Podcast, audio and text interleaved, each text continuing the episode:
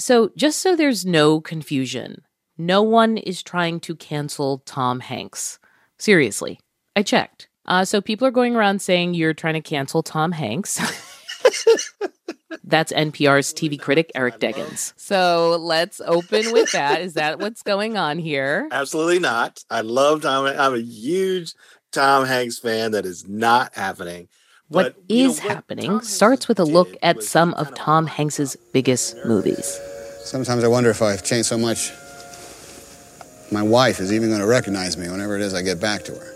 In Saving Private Ryan, he's a U.S. Army captain. You have Bridge of Spies, where I think he plays a negotiator during the Cold War. We need to have the conversation our governments can't. He's an astronaut in Apollo 13.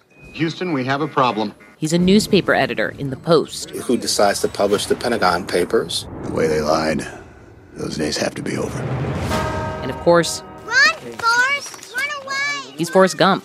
Where he plays this kind of innocent, but again, very virtuous, loyal, courageous person who moves through all these incredible moments in history and affects them in ways that nobody realized.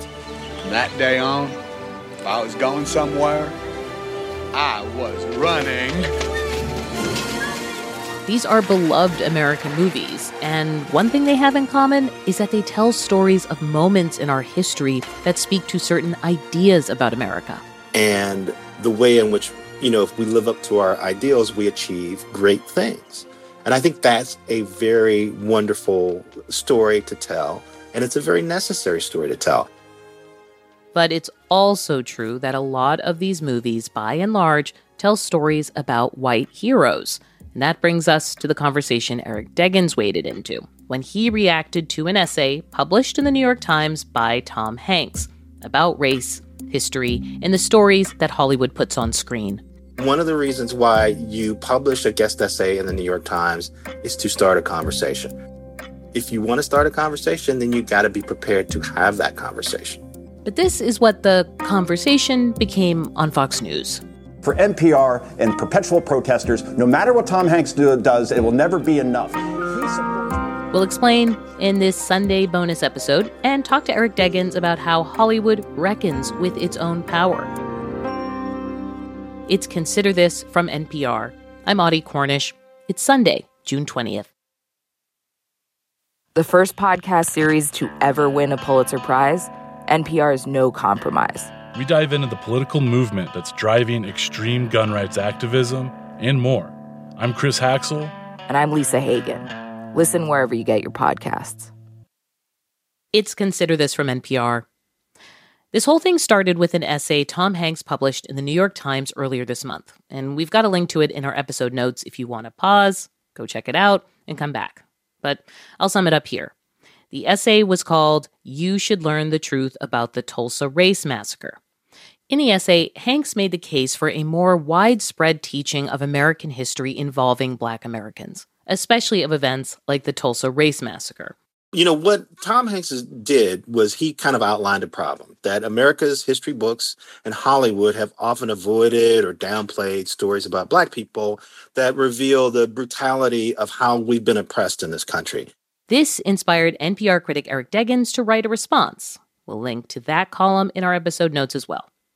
Eric said that while he's a huge fan of Hanks's work and appreciates the actor's words, people in Hollywood as powerful as Tom Hanks, Deggans says they could wield that power to make the change they often advocate for. After all, Hanks isn't just an actor. He's also a writer, director, and producer. Eric Deggans says that Hanks has power and influence over what kinds of stories Hollywood tells. No, for one guy from NPR, he isn't doing enough to make the world a better place. Turns out that the internet and a few other folks did not have a lot of appreciation for the nuance in Eric's argument. I hope he comes out swinging. I hope he goes line by line. Wow, will he? Somebody has to. Tom Hanks hasn't responded to Eric's piece, as of when we're recording this anyway.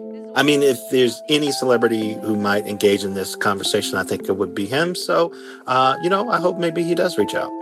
In the meantime, Eric and I continue the conversation about what kind of power Hollywood A-listers like Tom Hanks really have and how they use it. Here's our chat. I think it's great that Tom Hanks published this essay because in part it was pushing back on these people who are insisting that troubling racial incidents shouldn't be taught in schools. He was making the point that the Tulsa Race Massacre in particular, the fact that people didn't know about until relatively recently was a shame. And it happened because people didn't talk about it in history classes, maybe because they were afraid of upsetting, some people who want to believe in that exalted American story. So all of that is great. And I'm glad he wrote that column. But in doing that, he also sort of opened the door. And it's sort of like, well, now we got to talk about the full implications of what you just said. But he's not the screenwriter. He's not the director. He's not the studio guy greenlighting things. I mean, when you look back at films like Forrest Gump or Philadelphia, how would taking a different approach change things? Like, what could a Tom Hanks have done? Well, first of all, he has served as executive producer for a lot of films and miniseries that are rooted in history, including Band of Brothers, The Pacific, John Adams on HBO. He didn't appear in any of those, but he was an executive producer. So he does have that kind of influence. But if you think about a movie like Forrest Gump, for example, if a person of color, if a woman of color had been cast as his love interest in that film, as Jenny, making that character Black would have required telling a story that included what it was like to be Black through all of those episodes in history that she lived through with Forrest Gump. And it would have done exactly what Tom Hanks has talked about in his own essay, bringing more light to the Black experience as it connects to American history. I mean, Tom Hanks has talked about teachers in his essay, but in a lot of ways, he's a teacher. He's relating stories about what history matters in America and what doesn't in his work. And all he has to do is make a few different choices, and he could expand that focus. I want to get into that more, but first let's talk about his career, because you're right. This is the guy who's been Captain Phillips or, the main character in Philadelphia or Forrest Gump, which is literally like a tour through American history. And you call these roles basically the stories of American white men doing the right thing. What do you mean by that? Well, we have these stories that are considered Americana now. Valiant, soldiers in World War II, astronauts who are courageous. I'm not denigrating those things. Those are great stories that absolutely need to be told. But when your goal is to sort of create this story that buttresses America's feelings about itself and about the superiority of its values and about how we're built on the actions of these wonderful people doing the right thing, then it's harder to say, hey, wait a minute, there were also moments during World War II where Black soldiers didn't get treated well. Hey, there were also moments during the space race where Black people were not allowed to be part of the engineering programs or not allowed to be astronauts. And so once you decide you're going to focus on those heroic stories, it makes it much harder to talk about the realities that Black people and other non-white people faced in those circumstances. And he as much admits that in his essay, but he also played a lot of those roles. So I just thought it was surprising that he didn't, sort of talk about that. I was only half joking about everyone saying you're trying to cancel Tom Hanks. Right. Fox News published a story online, and one of their pundits, I think it's Joe Concha, discussed it on air. Right. And you also, I was watching you fend off some of the criticism on Twitter, right? What kind of response did you get? I got a lot of response, but what seemed to happen is like Fox News in particular created a story that that inaccurately represented my column. It made it sound like I was attacking Tom Hanks. It made it sound like I was trying to get Tom Hanks canceled. And I was not trying to do any of those things. And none of that is actually said in the column. And so I had people rolling up on me and being very abusive and being very defensive. Some people use the N-word in emails, and some people used even worse phraseology. And it was all about people being defensive and angry because they were being encouraged to be hateful rather than have a discussion. It's you're leveling criticism at such a beloved figure. I mean, people look back at when Tom Hanks got COVID, and literally they were like, "Now we take COVID seriously." Tom Hanks it was like that is the level of guy you're going after. But this is relatively mild criticism. I know, but if you think about it, one of the things we've learned about this civil rights discussion is that there are a great number of, let's say, white people in particular who feel like, if they take a personal interest and acknowledgement of racial harms, that is a step in the right direction. And this kind of criticism is somehow undermining that kind of step. Well, you know, the way I always compare it, I compare it to being in a relationship with someone and they apologize for something that they did wrong, but you know that they really only apologize for like half of what they did wrong. and when you're in a situation like that, does it really feel like a full apology? And does it really feel like the person understood what they did wrong and will do differently in the future? If you don't fully talk about what the problem is, then you cannot solve the problem. And so I think part of what has to happen is that we have to get all this ideological warfare and all of this anger and bitterness out of the conversation. And let's just have a reasoned, respectful. I mean, my column was filled with compliments for Tom Hanks because I love him as an actor and I love him as a public person. I think he's done a lot of cool, really great things. But in this essay, he left something out. And he left something out that, frankly, other filmmakers like Steven Spielberg and Ron Howard also leave out, which is what did they specifically do to create this situation power, where, you know, our view of Americana excludes Black people. And he admitted this in his own essay. So let's just talk about what that means and how guys like that can do differently in the future. And why is that so threatening? He already admitted it. I'm not saying anything that he didn't already say. It's also interesting when I think back to Hollywood's Me Too moment, and you heard someone like Frances McDormand in her awards acceptance speeches talking about inclusion writers, right? Basically saying that if you are an actor with power, you can put in your contract that a project has a higher percentage of, say, women working on set.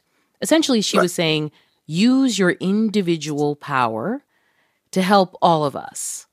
And it sounds like you're saying the same thing. Like, actually, this is obviously a discussion about racism, but it sounds like you're also talking about the idea of, like, what does it mean to have power, right? And have Hollywood A-listers been intellectually honest about what that power is? Well, you know, in the piece, I talk about being anti-racist, right? Which is this idea of taking action to dismantle systemic racism around you, wherever you have influence, rather than just decrying it, but letting it exist. You take action to stop it. Now, I would use as an example somebody like, say, Brad Pitt, who also executive produces a lot of projects. But he executive produces a lot of projects that feature non-white people's stories. And right, you know, we should mention, I think 12 Years a Slave was part of Plan B Productions. Is that the correct name of his production company? Plan B Productions is the name of his production company. And he doesn't, it's not like he takes a lot of credit for it. If you didn't know that Plan B Productions was his company, you might not know that he executive produced some of these things. But he does it. And so the conversation is richer for it. And so it's possible to do this work. And I don't think people should get defensive when somebody says, hey, you know, you pointed out a problem. You know, here's some things that you yourself could do to solve that problem. And so I'm hopeful that people who really want to make a difference on these issues are willing to hear from people of color who can suggest ways that they can achieve what they say they want to achieve, but they have to be open to hearing that discussion and having that discussion. Do you think, though, that there is a movement, quote unquote, in the right direction? I'm thinking of the criticism being leveled at, say, In the Heights, about not having Afro-Latinx voices and performers in lead roles. You would think that, you know, given the godly status of Lin-Manuel Miranda, this would be sort of an untouchable project. But out of the gate, this was a question that was being raised. I mean, do you think that, like, the level of accountability, the threat, air quotes, of being canceled is actually having a real-time effect, or at least changing people's thinking. I hope so. I mean, I do think that one of the problems that we have when we try to have these discussions is that because some powerful people in Hollywood have been incredibly resistant to having these conversations, that you do have to threaten to cancel somebody before they will listen. And I think that is part of the problem. If we can have these discussions before it gets to the point where you have to have protests to get people to pay attention, then we can solve the problem and nobody has to worry about getting canceled. That Lin-Manuel Miranda apologized. He said, I should have done a better job. And he apologized almost immediately. In the Heights is a wonderful film. I watched it myself the day that it opened. But the first thing, not the first thing I noticed, but something that I noticed as I was watching the film was like, well, where are all the dark-skinned Latino people in Washington Heights? I could tell what I was seeing wasn't quite authentic, and so it makes you wonder like how they got to the point where that film got released the way they had cast it. But to his credit, Lin-Manuel Miranda did apologize and say that critics had a point, and that's conversation. NPR's film critic, Eric Deggans. It's Consider This from NPR. I'm Audie Cornish.